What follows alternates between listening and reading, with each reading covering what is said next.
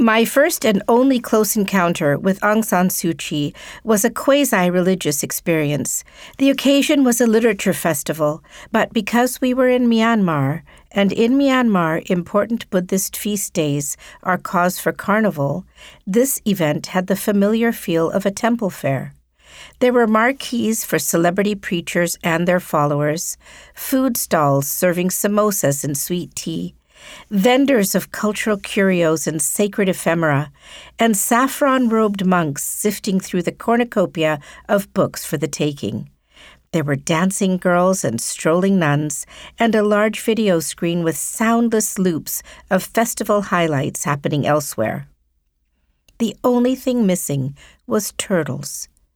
When I was a child growing up in Rangoon, sacred turtles roamed the grounds of pagodas and other pilgrimage sites, giving rise to the expression digging for turtle eggs while worshipping at the shrine to describe the killing of two birds with one stone.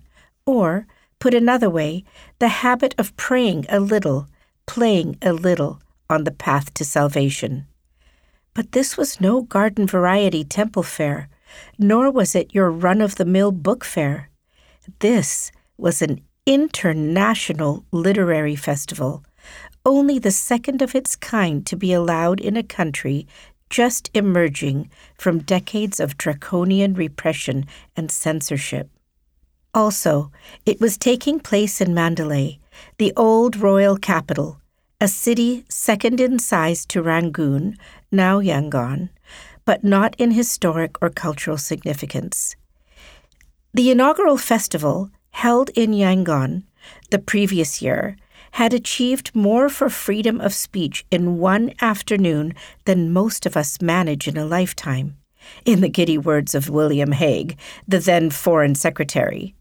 And the festival's efficient patron was none other than the world's most celebrated champion of democracy, Aung San Suu Kyi recently liberated from her latest detention from a combined total of 15 years over the previous two decades, Daw, honorific, Suu would be arriving in person to give her blessing to this, the 2014 Irrawaddy Literary Festival, where a former BBC journalist would be interviewing her on stage. As one of the dozens of writers flown in from distant lands, the UK in my case, to attend the festival, I was entitled to a seat at this exclusive event and arrived at the venue in plenty of time to beat the crowds. Or so I thought.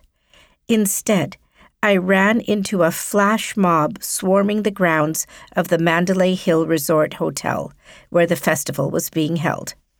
Outside the building, where Daw Suu was scheduled to speak, an unruly queue of ticket holders and gate crashers was muscling its way in through the main entrance.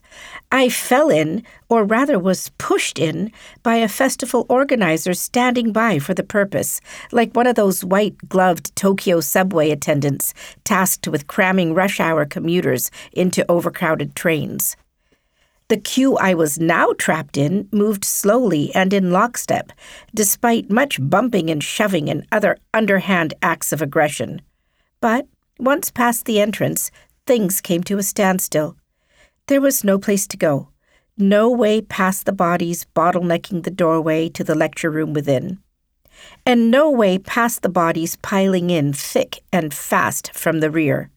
There was only one solution to the obstruction, and we, the entitled mob went for it.